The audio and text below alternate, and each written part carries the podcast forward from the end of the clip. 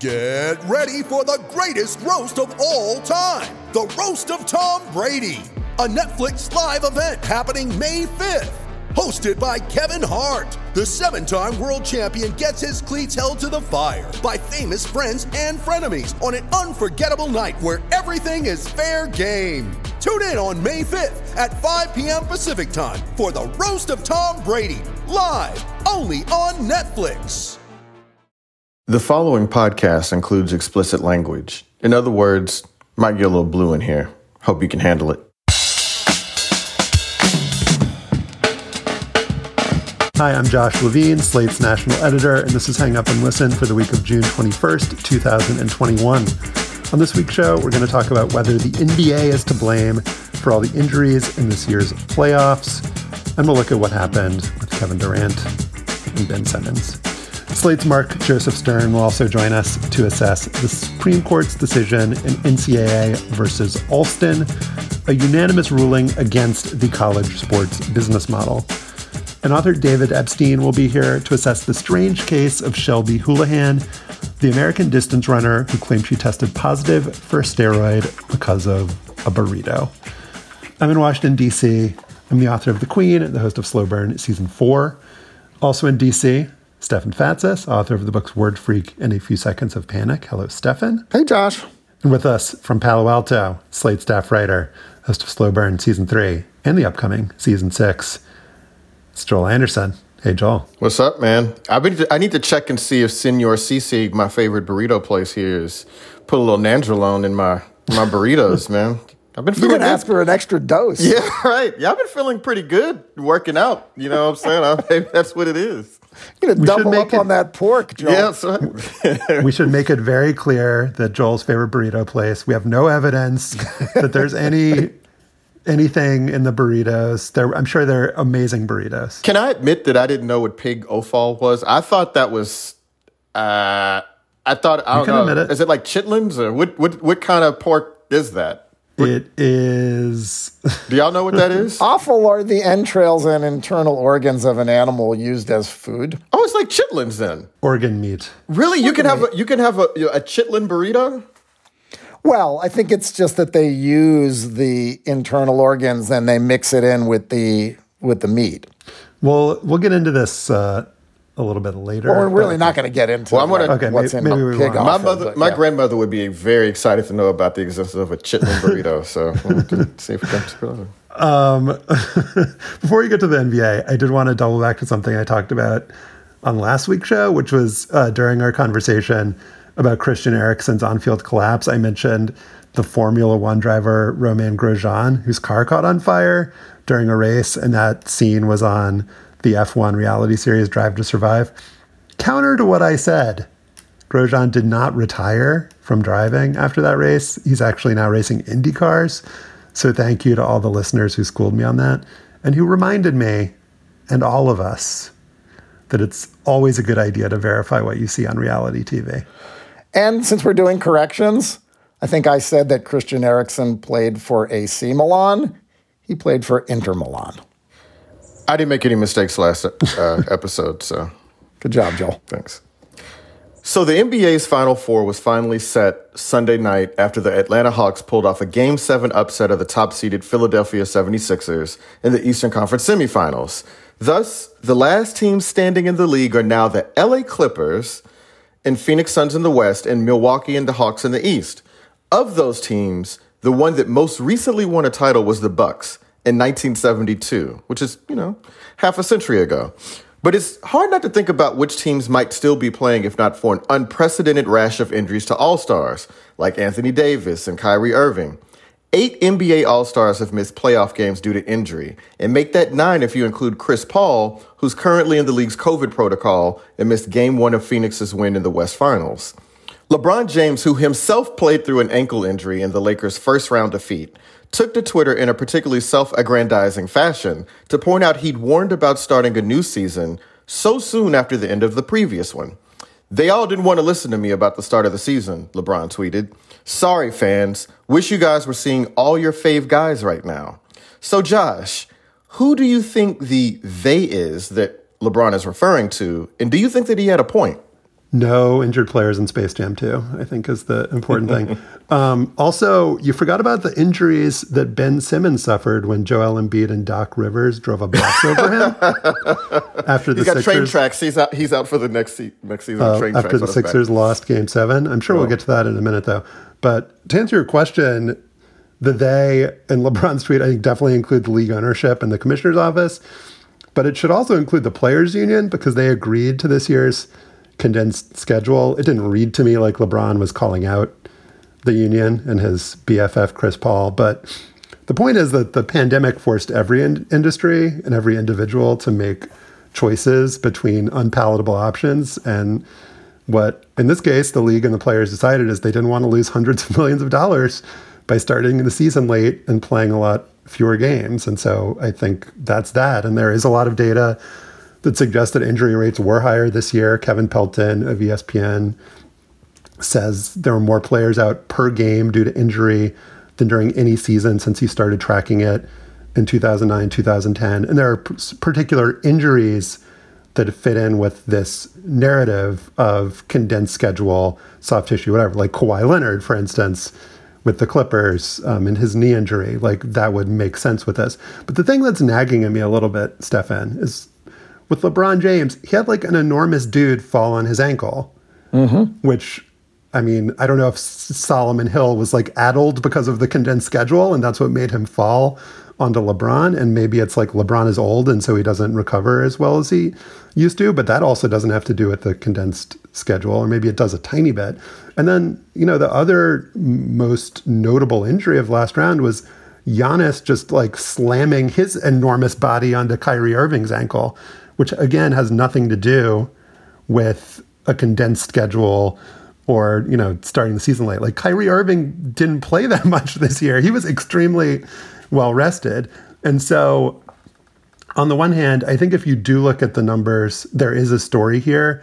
But a lot of the reason why we think that injuries have predominated and are the big storyline is because of these like notable all-star injury moments. And I just think it's really hard and maybe misleading to attribute those to some larger trend. Yeah, this is a merging of narratives, right? You've got the the frustration among players that they had to come back after the sort of record short layoff. I think for the Heat and the Lakers, it was 71 games, the shortest you know, in the history of, of the league. And it doesn't seem like a coincidence that they both flamed out in the first round. I mean, maybe it is, maybe it isn't. I mean, the the the merging of the narratives is that you, it's it's a convenient, uh, maybe not convenient, maybe legitimate, but it is an it is an explanation for why top players and top teams have flamed out of the playoffs. You were going to say excuse, but you decided to be kind at the last You minute. noticed that, didn't you? yes, yes. Um, I mean, the reality is that players get injured all the time. All stars get injured on the, all the time. Kevin Durant got injured during the playoffs a couple years ago. Klay Thompson didn't play in playoffs because he got injured. This is not unusual. What is unusual is that LeBron James lost in the first round and it was really hard for him and he got hurt. And yes, other players have gotten injured as well. I mean, it's hard to know for certain when you look at each of these individual cases, whether they are related to the pandemic and the condensed schedule, or whether, as you pointed out, Josh, there's a cruel fate in playing sports. People get hurt. The, these are not mutually exclusive uh, occurrences, right? The the fact that that we're not seeing some familiar names and that certainly it's contributed to teams losing in the playoffs should not also overlook the fact that hey, Giannis didn't get hurt. He's still playing. Trae Young's still playing. There's still some really damn good players that are still playing. Well, I, I would like to push back just a little bit because if we read Tom Haberstroh's piece from about a month ago it, about injury, NBA injuries, he points out in the piece that falling down is a sign that players aren't at their peak, right? And the way that LeBron got hurt, falling down. The way that Giannis stepped on Kyrie's ankle and, you know, the, the sort of stuff that is happening, yes, it does seem sort of random, but it also is a piece of players being tired. Potentially, and, yeah, fatigue, yeah, right? Right, particularly being fatigue. So, like, I mean, it, I, I know it's one to say, oh, these do seem like random occurrences, and it's just very, you know, a coincidence in some sort of ways that these guys got hurt in the way that they got hurt. But falling down a lot, uh, and if, I mean, look, we look at Anthony Davis, another guy who falls down a lot. I mean, a lot of times that's because people are not working at their optimal selves, and so I don't, you know. I think it can be both things, right? I think that like LeBron is finding the convenient narrative, but there's also some real truth in this that some of these injuries that we're seeing, even if we think that they're random, they're not. They're not really. And I think if even if we just look at the quality of the basketball, man, these guys are gassed. Like the way people have been falling down in Game Sevens. I mean, if you watch the end of the Nets Bucks game, I mean, those dudes were gassed. Like just they were barely able to get up and down the floor. In the overtime, they scored six total points. You know what I mean? So I mean, I I, I do think that like the way that the NBA has set this season up has made it so that the players are more likely to get injured, and that this is like obviously an unprecedented run of injuries. It doesn't have to mean everything. It doesn't mean that like the NBA did anything wrong, that they're you know that they could have chosen an option that wouldn't have made players get hurt. But I do think that like we should think about the fact that yeah, no, I mean it's possible that like some of those injuries we're talking about that it's not they're not random. Like they, they, i mean this is stuff that happens at the end of a very long season in, in, a particularly difficult season. Yeah i mean those are all really good good points and i think um, maybe the thing that we can all agree on is that it's just not possible to know on an individual level what causes right.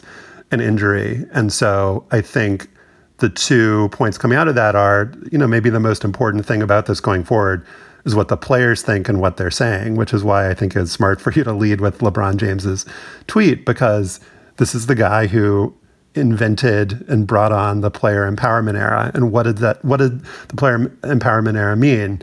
It meant that superstars and I guess only superstars had the ability to decide where they play and who they play with.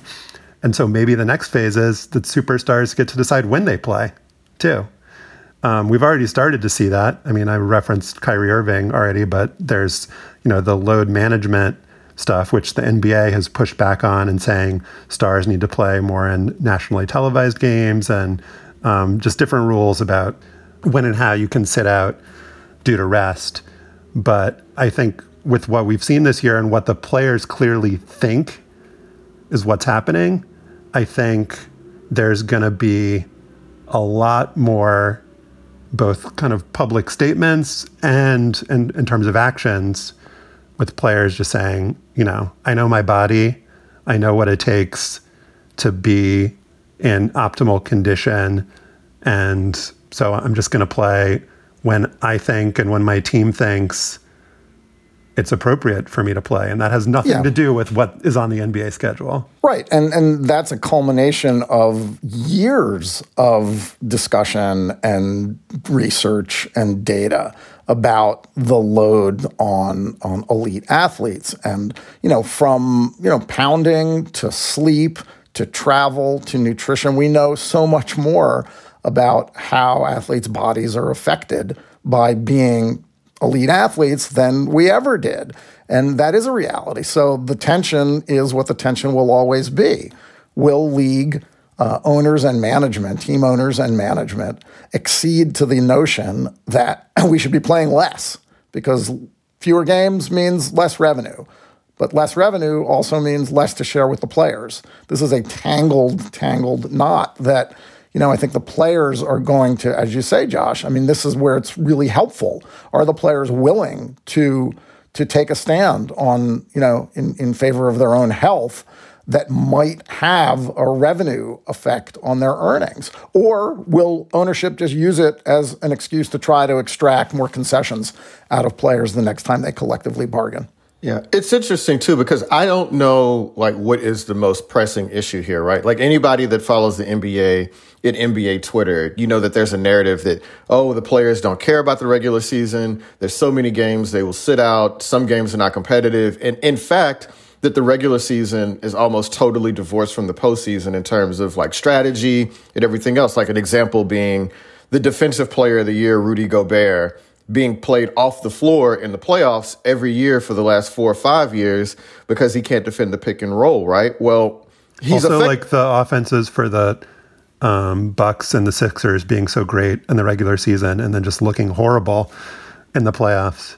Yeah, yeah. At times, at times. Right, no, right. And it's just like, I mean, we know that the competitive intensity of the regular season is totally different from the postseason. So is like, do we know, like, if the NBA decided to cut back to like a 65 game season or 60 game season, if maybe the players have more energy and they're more invested and you might see more of a competitive brand of ball and maybe that might increase interest. Like, we just don't know, right? But um, I do think that long term, protecting your players, protecting your stars is probably the better play for the NBA. Like, wouldn't you rather have an extra couple years of LeBron than like burning through him early? Or, you know, I, I just, you know, I think about like going back the day because people talked about how much the players played, uh, you know, 20, 30 years ago. And I realized like Isiah Thomas' career was basically done when he was like 31 years old.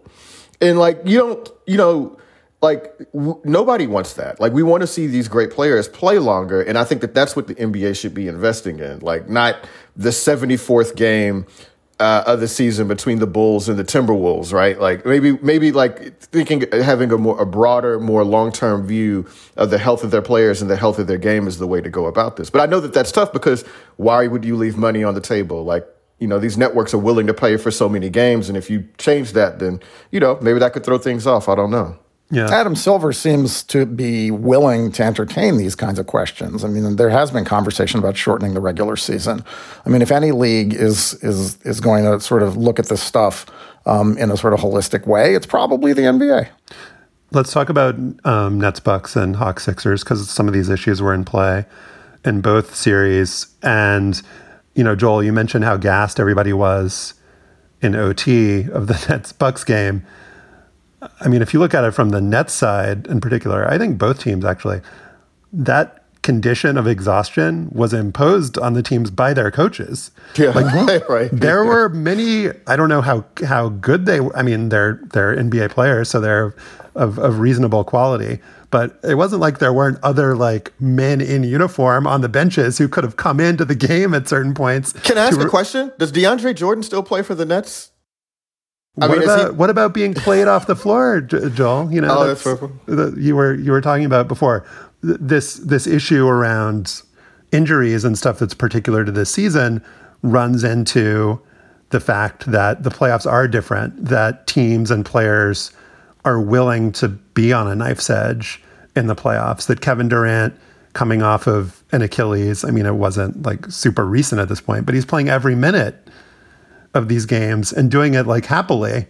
And I, I think as fans um, and people that are concerned about players' health, we're not worried about the fact that he's playing. It's like what he, it's the reason that he is who he is, is that he plays every minute of game seven and puts on one of the most amazing performances that I think any of us have ever seen.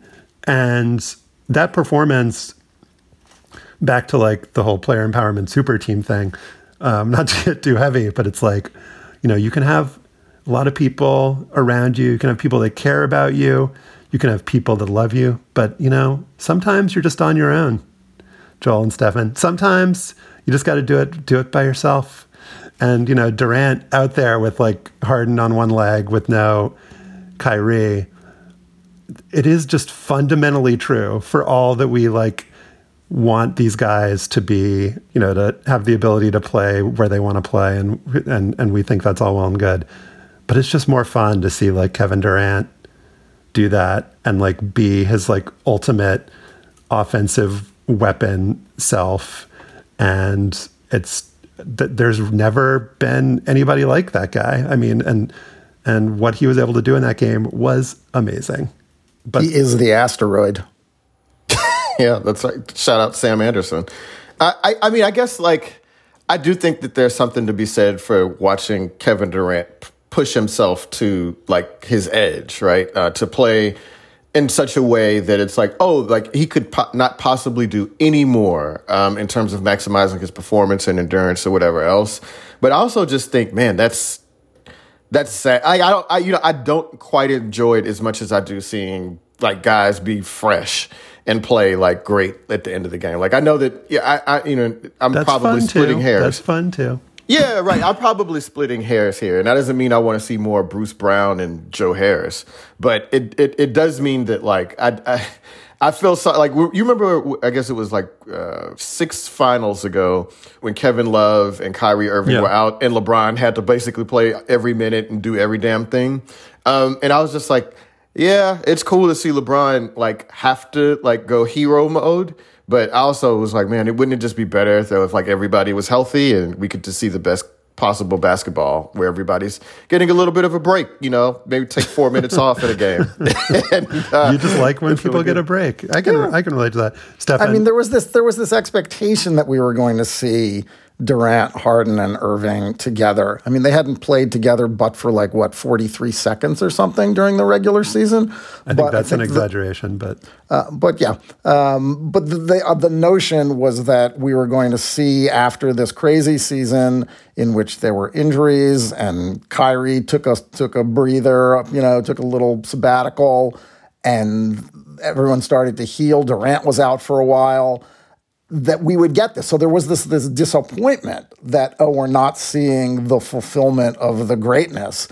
And then we got to see the second part of the narrative which was like Kevin Durant being all three of them at once. And that was amazing and there is something so remarkable about watching peak athletes perform at their peak in hero mode. You know, we'll never forget what Kevin Durant did and like I can't think of another instance where you know, the dude went 0 for 6 in overtime. But nobody, including himself, didn't seem upset or going to blame him for anything because we just saw one of the most remarkable performances that we're ever going to see on a basketball. I want to interrupt. That was, that was that was pretty. I mean, I thought that was pretty striking too. Just sort of the way Durant like handled the end of the game reminded me that for the athletes themselves, there isn't this like overarching disappointment in losing. It's the acceptance and like seeing him on the court at the end of that game was like, man, I did everything I could. And congrats to you guys. I think Stefan is filibustering because he doesn't want to talk about what the Sixers did yesterday. Oh man. Is that why? Is that why you did that? Because I mean, we. I, I, think before we get out of this segment, we should yeah. just talk about the collapse of the process just for a second. Because I mean, I like. I don't know when the last time was that I felt sorry for you know a millionaire athlete in that situation. But like, it, to the extent that you can feel the capacity for empathy for somebody that's wealthy, great, handsome, has a good life. I was like, man, Ben Simmons, man, I felt so bad for that dude. I thought you were going to say you felt bad for Joel Embiid. Joel being, Embiid being stuck with Ben Simmons. It is. I do take, I think, a perverse amount of glee in the fact that the pro, whenever the process doesn't work out, because you know what, the process for the Hawks was get one good player they got. Trae Young, and now they seem pretty good. Whereas the the Sixers are like, we're so smart, we're gonna like uh, get all of these good players, and what could possibly go wrong? We we can't we can't possibly lose. Oh well. But the the Simmons thing and him getting the ball under the basket right at the end of the game and just refusing to shoot, not shooting in the fourth quarter of like refusing most of these dunk, games. Joel refusing yeah. to dunk. Yeah. I feel bad for I do feel bad for him, and it seems like he's the closest we've gotten to a basketball player with like Steve Sax, Chuck Knoblauch, Rick Ankiel situation. And it's always a bad idea to bet against talent. And this guy is just amazingly talented. And so I wouldn't be surprised if he figures it out. But man, it is really, really rough uh, to, to watch what um, became of him in these in these playoffs. In our next segment, we talk about how the Supreme Court handed the NCAA its biggest L to date. On this week's bonus segment for Slate Plus members, we're going to grill Joel about the U.S. track and field trials and the names we're going to want to know going into the Olympics, including 100 meter stars Sha'Carri Richardson and Trayvon Bromell. To hear that discussion, you have to be a Slate Plus member. You don't just have to be, you're going to want to be. You get bonus segments on this show and other Slate podcasts. You also get all your Slate podcasts ad free, and you get unlimited reading on slate.com. It's only $1 for the first month if you want to try it out. You can sign up at slate.com slash plus. That's slate.com slash plus.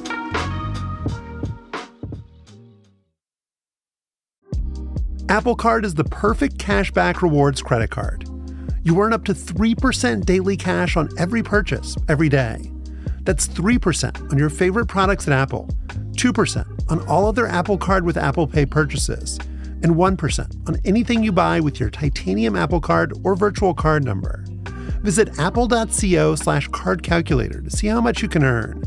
Apple Card issued by Goldman Sachs Bank USA, Salt Lake City branch, subject to credit approval. Terms apply.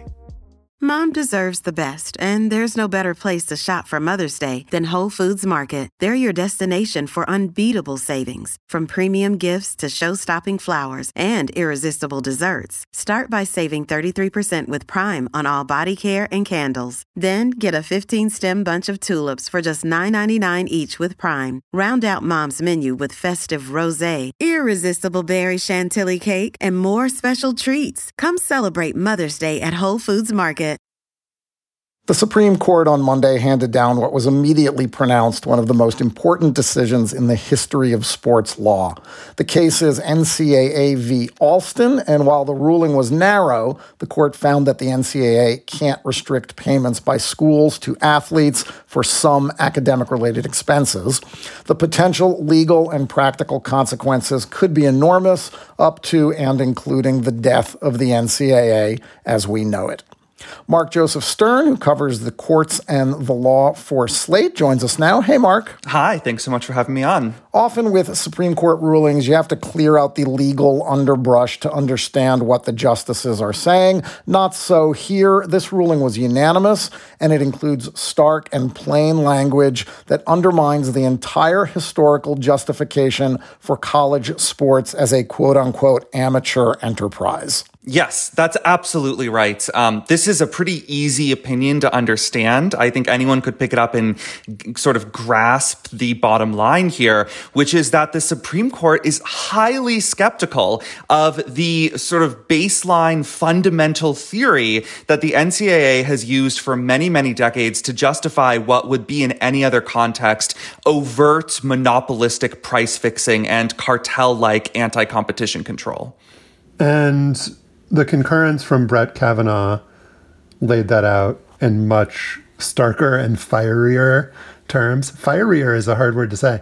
Um, you should say that the that the that the majority opinion, that the opinion was written by another Trump appointee, Neil Gorsuch. That's right. Um, both of both of Trump's uh, male appointees were on board, as was Justice Amy Coney Barrett. The entire court was united here, uh, and the only difference, I guess, is that Kavanaugh may have gone farther if he had the votes this time around, uh, but Gorsuch still did a pretty good job, sort of just walloping the NCAA every which way.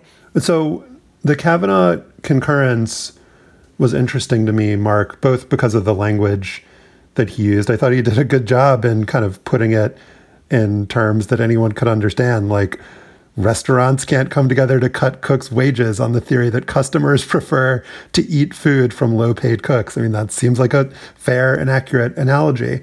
But based on my reading of it, it seemed like he was actively inviting further and more expansive challenges to the NCA model, basically saying, doesn't seem like it would really withstand scrutiny if somebody wants to come and challenge us more. Am I reading that correctly? Yeah, absolutely. And let me give a little background to explain why that makes sense. Uh, what happened here is that a number of current and former student athletes challenged several different rules that the NCAA imposes on its members. Um, one of those rules is, of course, no direct compensation for playing sports. Uh, another one of the rules is a really tight cap on education related benefits. Um, and so that could include scholarships for future academic programs like graduate school or vocational school. It could include money for laptops, uh, for tutoring, that kind of thing. And the, the lower court upheld the NCAA's ban on direct compensation, uh, but prohibited the NCAA's really tight cap on educational benefits. And both of those decisions flowed from the central argument here that the NCAA put forward, which is that uh, consumers of sports love watching unpaid people compete. And that is how Amy Coney Barrett put in during oral arguments. And that's exactly what the NCAA argued. You know, uh, apparently consumers love amateurism. They love amateur sports. There's a huge cluster of consumers out there who draw a really bright line between amateur sports and professional sports and feel that if amateur players were allowed to be paid by their schools, that the entire sport would fundamentally change and, and people wouldn't want to watch it anymore. And the demand for college athletics would dry up because all of these consumers would huff and puff and say, uh, we cannot accept these paid players. They're not amateurs to us anymore. So the Supreme Court did not actually hear that first part of the lower court's decision. The Supreme Court did not consider in this case um, whether the ban on direct compensation is lawful or not. Nobody appealed that part of the ruling. That stood no matter what. This case was only about those education related benefits. And so here the Supreme Court unanimously said, look, no one is going to think that amateur athletes are not amateur because they're getting education related benefits. If only if anything, those benefits highlight the fact that these people are students in school, not professionals. Uh, and the court did not address the, mm, I think, more pressing issue of direct compensation. And what Brett Kavanaugh is doing in his concurrence is teeing that up for a future case. He's saying, all right, guys, I understand this particular question didn't make it to the court this time, but we have now kind of laid the groundwork to answer it. And I am very ready and enthusiastic and excited for that case to come to us because I really think that the reasoning of today's decision should also uh, undermine the NCAA's ban on direct compensation to athletes. This is, I guess, why. So, you know, if Brett Kavanaugh says that, um, he's inviting another challenge. And I think that's why so many people that support athletes getting paid and being able to avail themselves of um, all the you know financial opportunities out there. Were so they seemed a little bit more pessimistic about this. And i wonder if that's because i mean consider that alston v ncaa started in 2012 this is 2021 so any challenge mark right wouldn't that just i mean we're talking you know years in the future possibly with a completely different Supreme Court at that point, right? It's going to take a while. Um, and any kind of antitrust case takes a while to work its way up through the courts, in part because they're very fact sensitive disputes. Um, and that's what accounts for the kind of split decision below in this case, where the judge held like a 10 day trial. She amassed a ton of evidence and eventually decided, okay, well, the amateurism argument can cut the mustard when it comes to direct payments, but not for education related benefits. So if students want to now go back, build off off this Supreme Court decision and argue actually the, the whole amateur argument doesn't hold water for direct payments either, they're going to have to build up a record. They're going to have to show not only that this is a restraint on trade, but that it has the effect of reducing competition, that it does not actually benefit consumers. And that's, I think, a kind of difficult thing to show. I mean, there is a lively debate in this country about whether not paying college athletes is the right thing to do. And many people who argue that it is the right thing to do, that paying college athletes will change the nature of the game. It will uh, make the sport more professionalized and dry up consumer interest in it. And so, you know, that's going to take a long time at the trial court. And no matter how the trial court rules, it's going to have to slowly trickle up through the appeals court and to SCOTUS, which, you know, we could all be dead by then. But Kavanaugh also, in his concurrence, did signal, which justices often do do, right, Mark? Like, go figure out a better way here. At one point, he says, these difficult questions could be resolved in ways other than litigation. Legislation would be one option, or colleges and student athletes could potentially engage in collective bargaining to provide student athletes a fairer share of the revenues that they generate for their colleges.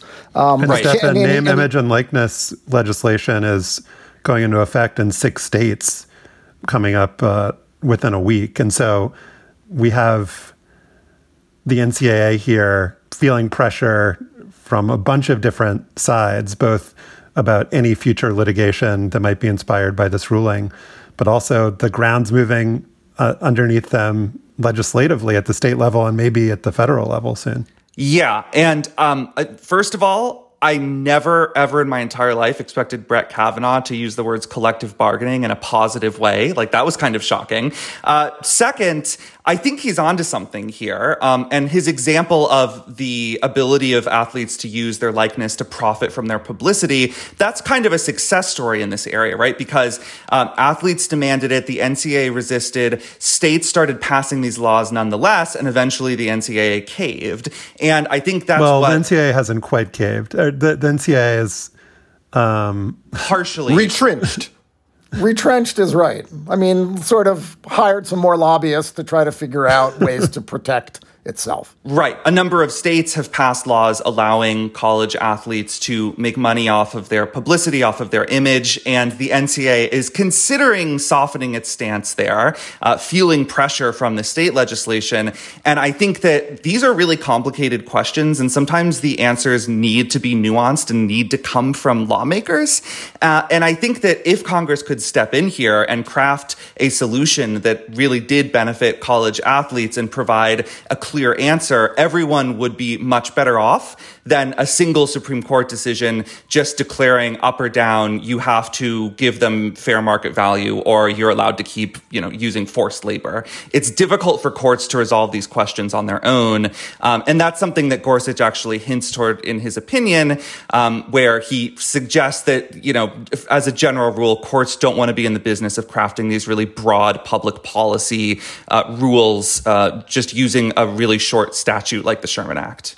Joel, I'm curious for your thoughts on this seeming like maybe the only bipartisan issue in America. I mean, you can see it um, in the unanimity of the court opinion, but also um, Republican and Democratic members of Congress have talked about the NCAA in very harsh terms and the need for reform here. Um, and and it might seem obvious to us, and the facts of the case might seem obvious, but it's just so striking how John Paul Stevens in 1984, who's not seen as a reactionary, wrote about the NCAA playing a critical role in the maintenance of a revered tradition of amateurism in college sports. And so, Joel, do you think that just like the political winds have changed? Have more people just become aware of the fact that this is wrong and unfair? Well, you all, you know, can can second guess me on this, right? But I just don't you just think that this is more of Americans' increasing distrust of institutions. Like, it's easy to hate the NCAA. It's easy to hate the media. It's easy to hate, you know, any any institution that has gotten rich in like the last, you know, few decades, right? And so people look at it skeptically, but that doesn't mean, at least to me, that people are on the side of paying athletes. Like that, you know, these are two separate things. And the NCAA has always been sort of a dodge to me. And Mark, maybe you can correct me this or, or, or, or, or Stefan and Josh, but like the NCAA is just a group of institutions. It wouldn't take anything for like 50, like Alabama, Clemson, Ohio State, UCLA, Washington to just form a whole nother organization based around giving extra, uh, you know, postgraduate scholarships to athletes and saying, okay, well, that's the way we're going to compensate because – we don't have to pay and we can just we can compensate our athletes in that way right? Like i mean i just i know that this seems bipartisan but i don't think that it's it means that people are on the side of the athletes getting paid. I just think it means that it's easy to bang on an institution that is unpopular and increasingly so but that doesn't mean that like you know the fundamentals of amateurism are threatened here. Does that make sense? I, you know i don't i don't know that i agree and i, I wonder whether the real like really what's happening here is this this decades long drip toward something that is equitable and right and that people will just come to accept it because of all of the change that occurs. I mean, I, maybe this is a terrible analogy, but I wonder if it's not a little bit like marriage equality that you know, we go decades and decades with firm, clear public opinion polling opposition, and then suddenly, oh, the majority of the country thinks this is totally fine. And I wonder whether once college athletes are paid um, their market value or something closer to it, people will just be like, oh, yeah, of course, they should get paid some money. They're making billions of dollars from the TV rights. So I, I do think this is part of this slow continuum, and it's slower than a lot of us would like. But this is a huge development in sort of the affirmation that the Supreme Court is, you know, agrees with progressive sports analysts that this system is just completely unfair and fucked. Mm, I mean, I don't know, man. I mean, most polling shows that like, I mean, the most recent poll that I could find, which is from you know a few years ago, that like something that close to like three fourths of white people overwhelm like disapprove of playing of paying college athletes. Yeah, but and, I'm like, saying like in 10 or 20 years will we look back on this like what was the big deal? Like of course we ended up where we ended up. Maybe I'm being overly optimistic two two quick points here. First of all, I don't want to overestimate the average American's deep interest in antitrust law or the Sherman Act, uh, but I do think there is an emerging hostility toward monopolies and toward uh, like this cartel-like use of market power to suppress pay, um, with varying degrees of sophistication and understanding exactly how it works. But you see when you know Congress, when the Senate confirms Lina Khan to the Federal Trade Commission by a, a very bipartisan vote, that is Republicans Republicans in the Senate showing that they care about antitrust, that they are concerned about monopolies. And I think that this renewed interest in monopoly power could be driving some of this bipartisan skepticism. Number two, um, there is a social justice element here, and it's one that surprisingly to me, Brett Kavanaugh brings up in his opinion. He says the student athletes who generate the revenues, uh, many of them are African American and from lower income backgrounds who end up with little or nothing, and cites the brief for African American antitrust lawyers, not a brief I expected Kavanaugh to cite here.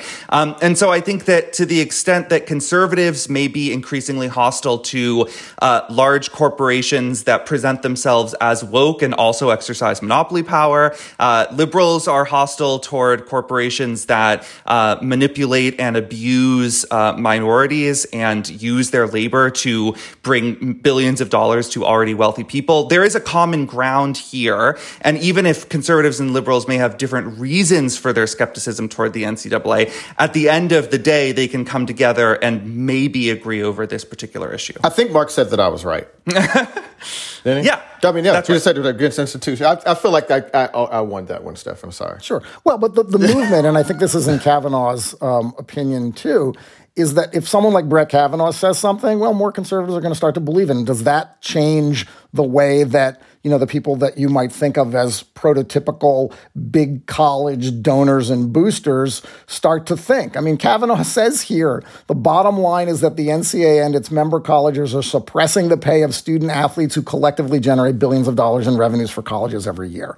What I would say is that a really common argument you hear from the kind of like median troglodytic college sports fan is that and he knows having read tiger droppings the lsu I, I do know board. is that athletes who are not satisfied with getting a scholarship and an education are ungrateful and i would play for free so why would they um, dare ask for more than that but the other thing that the median troglodytic sports fan cares about is winning.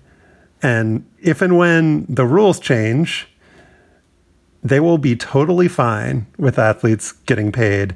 And then the next frontier will be like, oh, Alabama's cheating and paying. I mean, it, it's a very kind of like typical kind of back and forth cycle. And Joel, you, I, I know you know it well, but I do feel like Stefan is onto the fact that people will change their minds and not acknowledge that their minds have been changed and just figure out something new to be mad about. Ah, and, it, and there's this not, question it, of it did not take long in the arc of history in sports for fans to go from, oh my God, we're paying Claudell Washington $300,000 a year to play baseball, to everybody being an armchair GM and analyzing the salary cap and how much each team is spending and urging them to spend more. I think something very similar will happen with college football and basketball. I, I hope you all are right. I'm much more cynical about like, um, the resistance people have to seeing black people thrive in this country. And so I think that that may be an element that will still be foundational in any of these arguments going forward. But maybe you all will be right. Maybe it will change and I will be pleasantly surprised. But um, I haven't seen anything happening in the last decade that indicates to me that people are going to become more enlightened about like a racial justice issue, which is essentially black players being cut out of the wealth that they generate for these major institutions. So just one piece of speculation here. Um, it may be that with this decision, the horses are already out of the barn um, because, as I said, the, the court really undermines the legal theory that the NCAA has used to fix prices for all of these years to uh, to you know suppress competition. Um, and now the Supreme Court has opened the door to kind of secondary backdoor ways for colleges to compensate athletes. I mean, we're not supposed to say that, but uh, and we all we should all agree that you know, like a scholarship for grad school is a worthy thing and and, and is categorically different from direct compensation. Uh, but I think that schools are going to be able to use this decision to start offering increasingly lavish benefits uh, to students that are putatively tied to education. And this is what the NCAA feared. And Gorsuch kind of uh, pushes it aside and says, ah, that's not going to happen. But I don't know if that's right. Um, the, the, NCAA speculates about, you know, athletes hi- hiring limousines to take them to games and the school having to pay for it. I don't think I'd go that far, but you can imagine increasingly nice computers, technology given to student athletes, uh, payment for various trips and training, uh, all, all of these ways that athletes could get more money and more, you know, perks that leads to more competition that eventually creates a system where schools say, we would would rather just pay them because having to deal with these kind of tricky backdoor uh, remunerations is more complicated than just cutting them a check. We haven't talked about the NCAA statement. And you all tell me your impression of this. Like, it feels to me that the NCAA didn't didn't consider itself losing. Did you? Um, their statement was while today's decision preserves the lower court ruling, it also reaffirms the NCAA's authority to adopt reasonable rules and repeatedly notes that the NCAA remains free to articulate what are and what are not truly educational benefits consistent with the NCAA's mission to support student athletes. Even though the decision does not directly address name, image, and likeness, the NCAA remains committed to supporting NIL benefits for student athletes. Additionally, we remain committed to working with Congress to chart a path forward, which is a point the Supreme Court expressly stated in its ruling. That doesn't sound like. Uh, what do you think they're going to say? Or they're going to fight this to the end. Destroyed? Of course, but I mean, it just doesn't. I mean, of course, like obviously, that's they're going to put up a face, a stoic face in the in the wake of this. But I mean, it feels to me that like I mean, they're not going to roll over, and I mean, the NCAA is pretty much undefeated in the history in the in the course of amateur athletics in this country. The NCAA, to me at least, is undefeated. So, well, you guys disagree with me. I'm the only one. Mark, come come on and help and and, and, and rally to my defense here the NCAA is going to try to, to police the boundaries of this decision and strictly limit it. And I am just not convinced that it is going to be able to. I don't think that the category of education related benefits is as narrow as either party makes it out to be. I think that when this is implemented in the real world, we're going to discover a lot more ways for schools to provide these perks to athletes, um, and that the NCAA is just not going to be able to police this decision to the extent that it doesn't expand to its logical limits and possibly even beyond that. The NCAA is going to be holding on to its rule book while it gets into the Titanic lifeboat. I mean, there's no doubt that they're just going to keep hiring lobbyists and lawyers to try to fight this until they can't fight it anymore. And then once they're done losing, they're going to say, well, of course it's time to pay athletes their fair share which is pretty much what they did with sports betting or what they're on track to do with sports betting. You know, took New Jersey to court, tried to say, you know, sports betting needs to remain illegal. And when, when the Supreme Court struck down the federal ban on sports betting, the NCAA turned around and said, oh, well, we'll think about this one and is probably trying to figure out a way to um, work within the system of sports betting now as well. Mark Joseph Stern covers the courts, the Supreme Court, the law for Slate. Mark, thanks for coming on the show. Thanks so much for having me. Up next, David Epstein joins us to talk about Shelby Houlihan's doping suspension.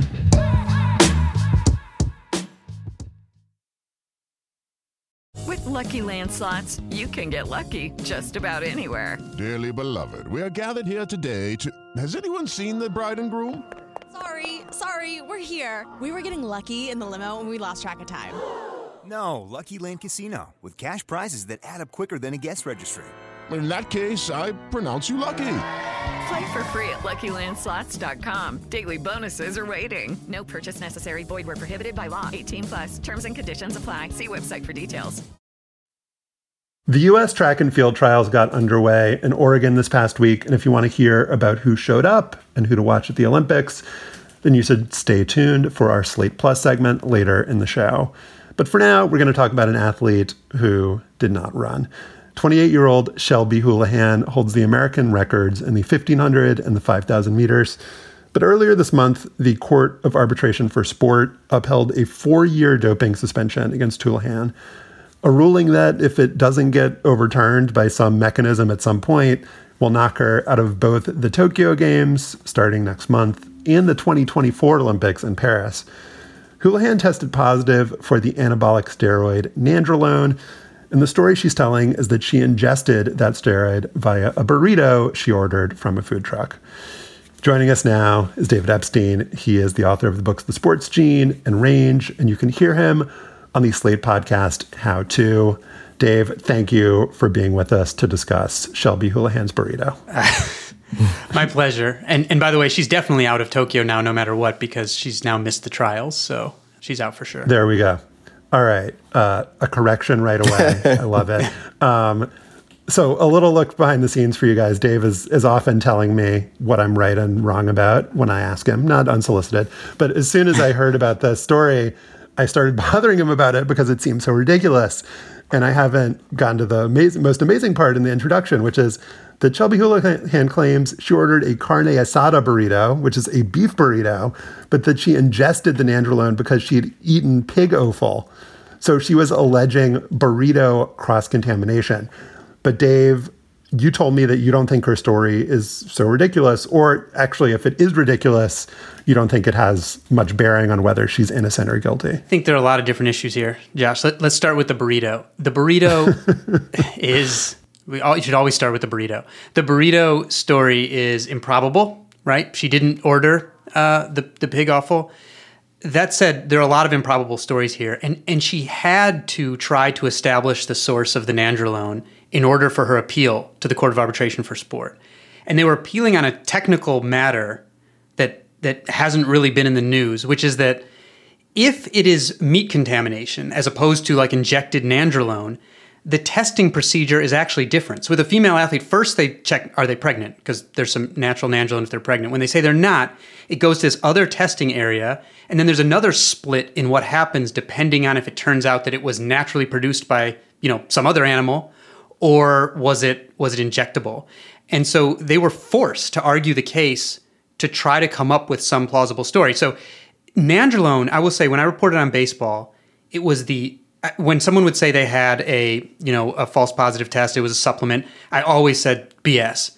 Except I came around on nandrolone specifically because it's such a it's a common contaminant and it's the single easiest thing to test for. So even baseball's sorry ass testing basically kicked out nandrolone of use because if you inject it, which is how people typically use it, it's detectable for months. For months. Okay. And so if the answer is you actually don't know where it came from, if it was legitimate contamination, you still have to come up with some story for the Court of Arbitration for Sport. And so I'm stuck choosing between improbable stories, which is athletes have to be crazy to dope with nandrolone for years now. And Houlihan took, you know, she gave a hair sample, she had other tests around it that were negative. Uh, so she's probably not injecting it, or those tests would have been positive. So it's improbable that someone would be taking it orally in the first place. So that's improbable. It doesn't work as well orally. It's it's the burrito story improbable. I'm I'm stuck between these improbable stories of maybe they don't know where it came from. It is a common contaminant. Nandrolone makes up most of the positive tests that the Athletics Integrity Unit finds overall. Uh, we, we, know it gets injected into meat illegally. Um, you know, versus the chance that she was for some reason taking it orally, which would be very rare and the stupidest thing you could possibly take. So I'm sort of stuck between these improbable stories. But my reflex these days when someone tests positive for nandrolone is to think that that may be accidental because it's like the one substance that everyone knows not to take on purpose anymore, but it's still a common contaminant. But wait, Dave, so are you seriously? So is your sense then that people really don't mean to take nandrolone anymore as a performance enhancing drug. Because I remember even going back to the 90s, like Linford Christie, Merlene Yeah. Like Yeah. great Olympic sprint champions tested positive for nandrolone Yeah, and were suspended, right? So is your sense then that it really is like fallen out of favor with elite athletes because it's so easy to detect? Yeah, I think as testing has gotten somewhat better and, and more truly random, it has it, it quickly fell out of favor because if you're injecting it, which again is the way that people take it, it gets stored in your in your fat deposits and and the metabolites are detectable for like I mean, I've seen some papers that suggest up to 18 months. I think that's a little far fetched, but for a long time. And otherwise, I guess you could take it orally. I haven't really heard of people doing that before, and it also wouldn't be as effective. Uh, but I do think it's it's a drug that for professional athlete use kind of kind of went went bye bye when testing became legitimately random and independent. Um, I am I'm at once thrilled that the National Pork Board is getting quoted in, in, in the media and that there's a discussion about uncastrated boars. Um, and their and th- and their then You- you what's would in be them. thrilled by that. I'm just I'm just really excited to see that in in, in the press. Um, but it's not that the burrito story is improbable; it's that it's irrelevant. Like you said, she had to make up something because to take your case to the Court of Arbitration of Sport, you need some defense. When the real defense here is that a these tests are probably too sensitive now. They're too good. They can detect too small traces of banned substances. And they sort of defy logic because the logic of using nandrolone just doesn't exist anymore as you just outlined. Yeah, I mean, arguably, I'm sure there are athletes out there using it, but I can't imagine it's it's just it's a horrible choice. Um, I know when the Athletics Integrity Unit started, and they did a report on doping in Kenya, and there were a bunch of positives, and everyone was like, "There's a huge problem." If you actually look at the breakdown, most of them were nandrolone positives, and I don't think that's because suddenly, like the most popular drug is the stupidest one to dope for. I think it's because it it actually is kind of a common contaminant. This is not to say that Shelby Houlihan is is not doping. I think I, I find it. I find the the boar burrito story to be improbable, but I also find it improbable that an athlete in her position um, took the last thing she should have taken, and that somehow the tests around it also like tested negative. And again, not only did they have to make some case to the Court of Arbitration for Sport, they had to make a case specifically establishing the source to say that the wrong testing pathway was gone down. And so, if, if the answer is you don't know what the source is, you still have to come up with something. So Lindsay Crouse in the Times did a really good piece last month about Brenda Martinez, the Olympian who nearly got banned for taking an antidepressant, and she came back. She tested positive for a diuretic that could be used as a masking agent. That diuretic was not on the label, and the reason that they found out it was in there was that when she tested positive, they sent it off to a lab to get tested, and it was found to contain this this diuretic. And the story is really heartbreaking. Well, a Brenda Martinez had to kind of come out and t- talk about and declare that she was suffering from depression. The bans here are so severe.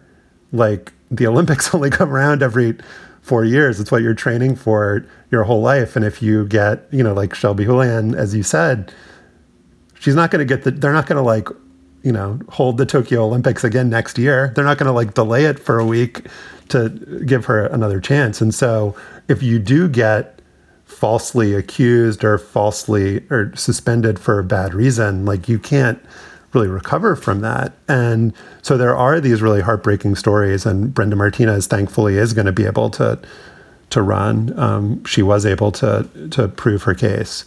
When you read something like that, Dave, it, again puts you in this uncomfortable position of like, if Shelby Houlihan is telling the truth, feeling very bad for her. And if she's lying, as a lot of athletes have done in the past when they've been suspended or, or, or accused, then it's really a terrible thing given what happens to like people like Brenda Martinez who are like legitimately stung by this system. Yeah, and I mean, this is th- this doesn't bear on her guilt or innocence, but this is like the worst four-year ban you could possibly imagine because the delayed Tokyo Olympics now make it a two Olympic ban instead of a one Olympic ban. Um, but that that doesn't bear on her guilt or innocence, though. But I think I think correct me if I'm wrong, but Brenda Martinez's case was her positive test came through the U.S. Anti-Doping Agency, where uh, Shelby Houlihan's came through the Athletics Integrity Unit that was established in, in 2017 to sort of beef up uh, drug testing. And I think the Athletics Integrity Unit pork up. What's that? We said b- to pork beef, up. beef up, pork. Be- beef up. Oh, to pork up, right? To uncastrated pork up, to drug testing. And I think they they set low thresholds. Um, so had Houlihan tested with a higher level of nandrolone, it would have just automatically been an adverse finding, and none of that technical issue of how it should be tested should have could have occurred. But I think the Athletics Integrity Unit has sort of implicitly said, you know, we're kind of willing to accept some more potential false positives to, to get more dopers. And, and that's a trade off, you know, you, you make. Um, How do you feel about that trade off? I, gosh, that is a tough because one. because this okay let's assume that she did take the nandrolone the like trace amount here would there even be a performance benefit for for taking this Or I it guess depends on when she how took it and how ago. long it Yeah. was leaving her She system, Yeah. right? I mean, if she was taking this nandrolone purposely, then it seems to me for sure it would have been orally because if it were injected, which is the way, the only way that I had heard of athletes taking it when I was, uh, you know, doing doping reporting in sports, but but you could take it orally if you wanted to. Um, if she had injected it, her tests around that and her hair sample test that she gave would have also been positive. So if she's taking it intentionally, she's taking it orally. oh, It would clear more quickly orally, so it'd be less effective, but it would clear more more quickly. So it depends how, you know, how close to someone taking it you you end up testing them. Can, can we just take a, a 30,000 foot view for, for a second there? Because I, I guess, like, okay, let's say you catch Shelby Houlihan, right? Um, the, by no means should anybody believe that that means that all of a sudden there's going to be a clean Olympics and that none of the runners, are, you know, everybody, nobody tested positive, right? So I guess, Oh, yeah. like, at this point, like, don't you, it just feels like testing is sort of like an antiquated testing for what people are testing for and the way that they're testing for it is sort of an antiquated notion now for athletes in the way that they prepare and train. Is that is that fair or do you feel differently about it? I don't know. I mean, you're certainly you're definitely right that they're not no matter what threshold they set, right? So so my take is that setting low thresholds for things like nandrolone means like most of the even moderately savvy dopers will still get through and you're going to catch a lot of people who who accidentally ingested something. I think there's there's like pretty decent research that suggests to me that in track and field in the Olympics, there's probably about 30 to maybe 50% of the athletes have doped at one point or another. And you're certainly not getting that many positives. You know, usually it's like 2% a year or something like that. I think there for for a lot of years when I was sort of reporting more actively on doping, it was almost like lockstep like there'd be a technological improvement in in drug testing, but then, you know, dopers would adjust and so you'd see between 1 to 2% of tests would be positive every year, even while there was technological change. I think the biological passport has made a little improvement on that, which is where instead of looking for a drug or its metabolites, you take you test people repeatedly over time and you look for signature like fluctuations in their blood levels. Uh, so so there was like a cycling team. I got some documents leaked from at one point where when biological passports started, they all started looking like they were identical twins. So they had to dope less, and clearly they were engineering their blood levels in an unnatural way. So they were still doping, but they had to dope less. And I think things like biological passport put athletes today at a doping disadvantage compared to athletes of, of many years past. And I think one of the places you see that is is a lot of the women's records are still stuck in like the 80s and early 90s when you could really dope with very little chance of getting caught. So I think I think people have to dope less now, but I still think the research suggests it's probably like a third to a half of track and field athletes who have doped at some point. But then are we potentially being stuck with the notion that people that are getting caught are, in fact, not doping? I mean, a couple of these stories that have gotten some attention in the wake of of of, of the Houlihan case are astounding. This Jarrion Lawson, the Olympic uh, American long jumper, ate a beef teriyaki bowl at a Japanese restaurant in 2018, tested positive for a metabolite of trenbolone, and then his agent had to go track down the beef supplier for the restaurant, and he was exonerated because of text messages that in which he like said what he was going to go have for lunch. And his agent said, had he ordered the chicken bowl instead of the beef bowl, he would have saved himself $2 million and his reputation. This seems just absurd. It's incredibly improbable, but that turned out to be true, right? And luckily they were able to establish a source. Like people inject, whether legally or illegally, people inject steroids into uh, animals for the same reasons they inject them into humans more meat, right? that that that happens. You can imagine um, people don't like care a lot about in, injecting into animals. So those things happen. You just have to hope that you get lucky to establish the source. I mean, so that's that's where I'm concerned about the athletics integrity unit, which is again that I think the savvy dopers, you know, are still largely going to get through, even though I think biological passport and sort of human intelligence gathering has made some improvements. Um, but just doing sort of the threshold lowering in the absence of anything else I don't think you're going to get a lot more real dopers, but I think you're going to some maybe, but you're going to get a lot more uh, sort of accidental cases. And and you know, fortunately for a lot of athletes in the U.S., they like get legal representation and appeal. And a lot of other places, they don't really have those. You know, so athletes from poorer places just like fade away and don't end up fighting those fights. So maybe we can end with uh, kind of a conversation about branding, the ways in which athletes, and I think distance runners in particular, Dave, there, there's just this um, reputation that people on certain teams have, and certain athletes kind of make it part of their image that they're clean and that they want to get dopers out of the sport. And this team that Shelby Houlihan is on, reputed to be a clean team, right? And that they kind of talk about being clean athletes. And my sense was that that led to a lot of people being kind of disappointed or yeah. disillusioned when they heard about Shelby Houlihan. And so I'd like to get your kind of thoughts on both athletes who represent themselves as being clean and make that a big part of their self identity and, and whether that should kind of carry any, any weight with us, but also about just like the continued capacity for people who follow the sport to be like surprised and disappointed when anyone yeah. tests positive for anything. Yeah, I mean, unfortunately, I think self-identification as as being clean should not carry a lot of weight. Um, you know, I think we've learned that lesson. Uh, you know, from from Lance, if no one else, right? Uh, I, I do think there are things you can do though, like you know, I think it would be interesting if Shelby Houlihan decided to release her biological passport data. Like that would be interesting to look at because obviously she hasn't been sanctioned because of that. But when you look at someone's biological passport data, you can you can say short of someone being sanctioned, like that doesn't look so good, you know. So I so I think there's steps that athletes could take. Then again, Lance did that at one point and, and put on the internet briefly before taking it down a clear doping signature. Uh, somebody must have alerted him after that. But I think people in the running community, there are teams you hear lots of rumors about. And, and a lot of times those rumors end up bearing out in some way or another. And I would say in the running community, this was not a team that you heard a lot of those rumors about. Doesn't mean someone's not doping. Um, individuals on an otherwise clean clean team can be doping on their own, but I think that's part of the disappointment is that that like you hear chatter about about teams where things are going on a lot, and this this wasn't one of those teams. So I think the disappointment. But it also could be part of her defense, right? It could be. It could be. Um, but but obviously, I think we can't take. Uh, take athletes grandstanding, um, you know, at face value necessarily, unfortunately. But we also need to factor in that these organizations shouldn't be considered above reproach either. There's all sorts of conflicts of interest, particularly in the European ones, the World Anti Doping Agency, the Court of Arbitration for Sport, overlapping with IOC members. You've got like the head of the US anti doping agency, Travis Tygart, you know, talking openly about how we're sacrificing innocent athletes. So, a, a, lack of trust in this system overall.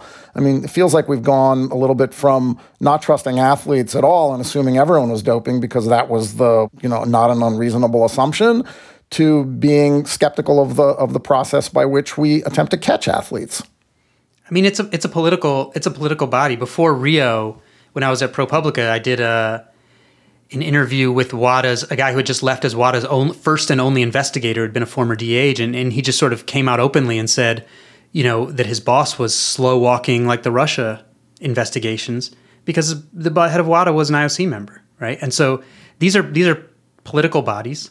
You know, in, in many cases, I think international sports governance bodies are like have all the conflicts of interests of international politics, but with even less of the accountability. Because it's like once the event starts or once the ball rolls out, you know, in the World Cup, it's like everybody ignores that other stuff. So, yeah, I think you have a lot of political conflicts and motivations that have nothing to do with clean sport, basically. David Epstein is the author of the books The Sports Gene and Range. You can listen to him on the Slate podcast. How to. Dave, always make sure that you know where your food is coming from. Yeah, have, just feel free anytime you want to talk about uncastrated pigs. You know where to find me. Thank you.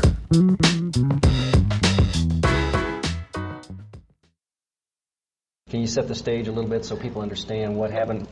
In 1969, 14 black student athletes were kicked off their university's American football team for planning a show of support against racism. We were really protesting our treatment on the field. Amazing Sports Stories from the BBC World Service tells their story. We became brothers that day when you did that to us. We made a change. Fighting for what we deserve. Search for Amazing Sports Stories wherever you get your BBC podcasts.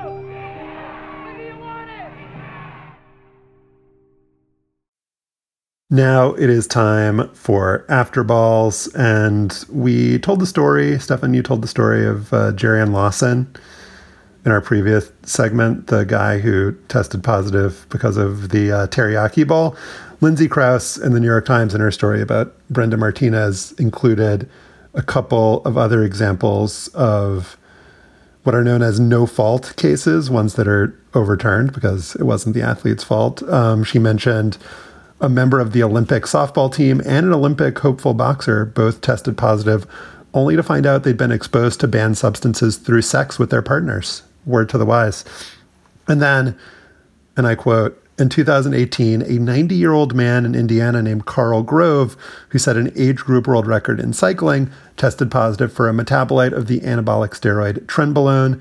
He lost the record and his national title and was issued a warning. The steroid was almost certainly in a liver dish he ate before the race. Stefan, be careful. Be be careful about uh, eating liver before you play in those softball games. We don't we don't want your uh, records to get tossed out. Uh, Stefan, what is your Carl Grove? Last week, during our conversation about Christian Eriksen of Denmark, I mentioned the 1971 death of Chuck Hughes of the Detroit Lions, the only player to die on the field in an NFL game. I said I remembered it, but barely. I was eight years old at the time. Hughes was 28, a 5'11, 175 pound wide receiver out of Texas El Paso. He didn't play much. In five NFL seasons, he caught just 15 passes. His only reception in 1971 was on the day that he died, Sunday, October 24th. With 138 to play and the Lions trailing the Bears 28 to 23, Hughes caught a 32-yard pass from Greg Landry to the Chicago 36-yard line after two more incomplete passes, neither to him. With just over a minute left, Hughes started to jog back to the huddle and collapsed. Bears linebacker Dick Butkus said after the game that he first thought Hughes was acting to earn the Lions an extra timeout. Then I saw his eyes rolling and he turned blue, Butkus said. Photos show Hughes face down, his right arm bent awkwardly. He's wearing a single bar face mask and black Puma cleats. In one shot, a referee is bending over, checking on him. In another, a Lions doctor is performing mouth to mouth resuscitation. Doctors also did CPR on the field. Hughes was placed on a stretcher, fitted with an oxygen mask, and taken to Henry Ford Hospital, where an hour later he was pronounced dead. The players didn't know in the moment what doctors said later that Hughes had died on the 15 yard line. Unlike Denmark and Belgium after Eriksen's collapse, the game resumed. The Lions turned the ball over on downs, and the Bears ran out the clock. Even considering the football circumstances, Detroit down five, driving for a winning score, and a half a century of cultural evolution, it seems pretty incredible that, given what everyone had just seen, they finished the game. Listener Daniel Waldron wondered whether there was any contemporaneous pushback. The only thing I found was in a sidebar in the Chicago Tribune that opened with a quote from a tearful Bears receiver named Bob Wallace, who was a college teammate of Chuck Hughes. I wished they'd called the damn game off, Wallace said. Media coverage included football free accounts on page one of papers including the Tribune and the New York Times. Sports sections, though, treated Hughes' demise as part of the game story. The headline on the front of the Tribune sports section was Death Shadows Bears Victory. One Michigan paper used a photo of Hughes on the stretcher with an AP story. The headline Lions are handed a 28 to 23 upset by Bears. The most remarkable media performance, though, might have been Howard Cosell's halftime highlights on Monday Night Football the next day. Cosell opens with three minutes of breathless rehashing of Bengals Raiders and Broncos Browns.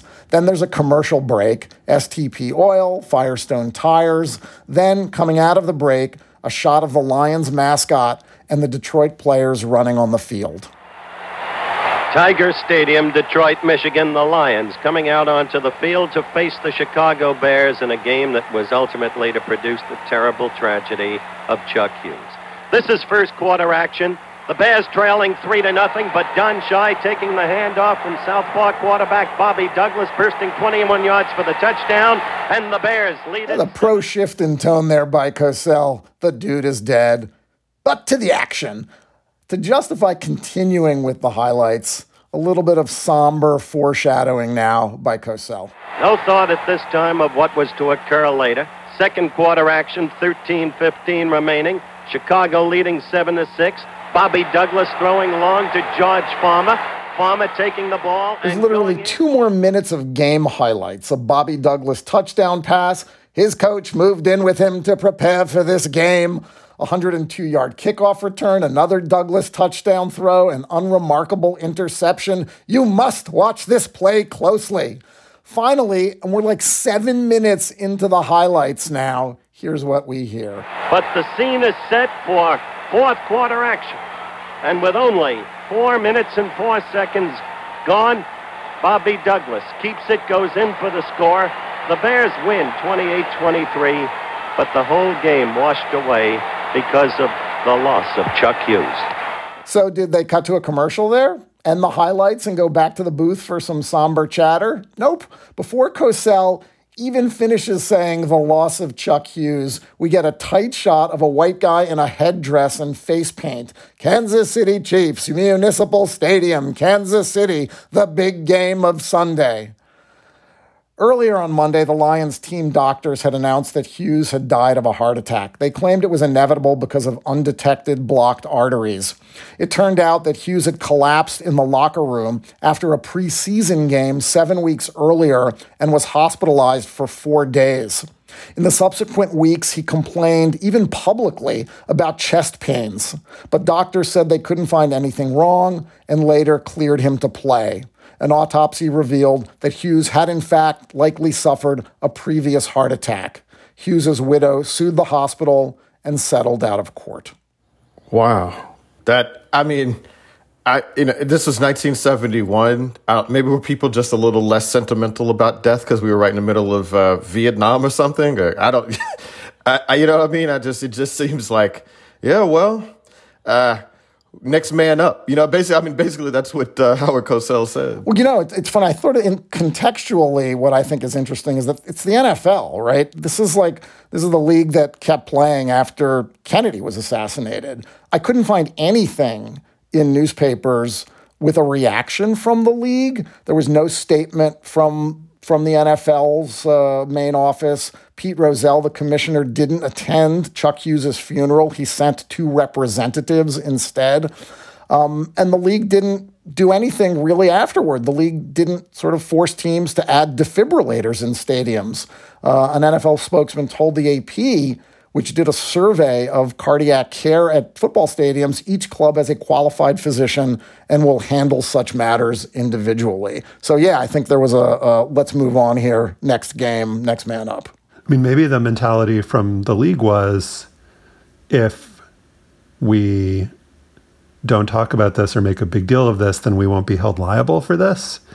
It, it does seem like they wanted to make the argument that this had nothing to do with football, that it was just a coincidence that he happened to be playing football when this happened. No, and, it's funny you should mention that, Josh, because the sort of day two stories after the Lions doctors went before the media and sort of covered their asses by saying, hey, this was undetectable. We did all these tests months ago. There was no indication that, you know, that we could have known that Chuck Hughes was a time bomb the lead of the AP story after that news conference was that football cannot be blamed for the death of Chuck Hughes. And that was actually the headline in lots of newspapers.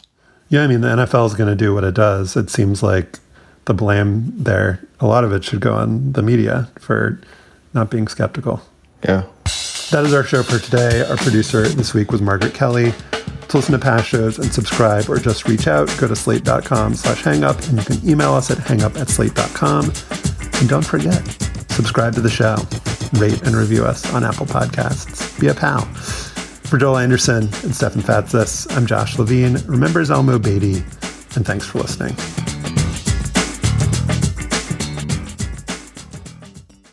It is Ryan here, and I have a question for you. What do you do when you win? Like, are you a fist pumper? A woohooer, a hand clapper, a high fiver. I kind of like the high five, but if you want to hone in on those winning moves, check out Chumba Casino. At ChumbaCasino.com, choose from hundreds of social casino style games for your chance to redeem serious cash prizes. There are new game releases weekly, plus free daily bonuses. So don't wait. Start having the most fun ever at ChumbaCasino.com. No purchase necessary. VGW. Void were prohibited by law. See terms and conditions. 18 plus. Hi, this is Dahlia Lithwick, host of Slate's legal podcast, Amicus. If you're listening to this show, you might be interested in Amicus's live show that we're hosting in Washington, D.C. on Tuesday, May the 14th. My colleague, Mark Joseph Stern, and I will be talking to some amazing guests, including Sherrilyn Ifill and a sitting state Supreme Court justice all about how originalism, a relatively recently invented way of interpreting the Constitution, has taken over the Supreme Court and radically reshaped the law. It's been doctrinal rocket fuel for the conservative legal movement and facilitated the rolling back of abortion rights, the expansion of gun rights, and the obliteration of the separation of church and state. And as another wildly consequential Supreme Court term careers to its end, the court's originalists are on a tear. But there's something you can do about it, and we hope you'll join us in DC on May 14th to explore the possible pathways out of the current situation. Go to slate.com slash amicus live for tickets.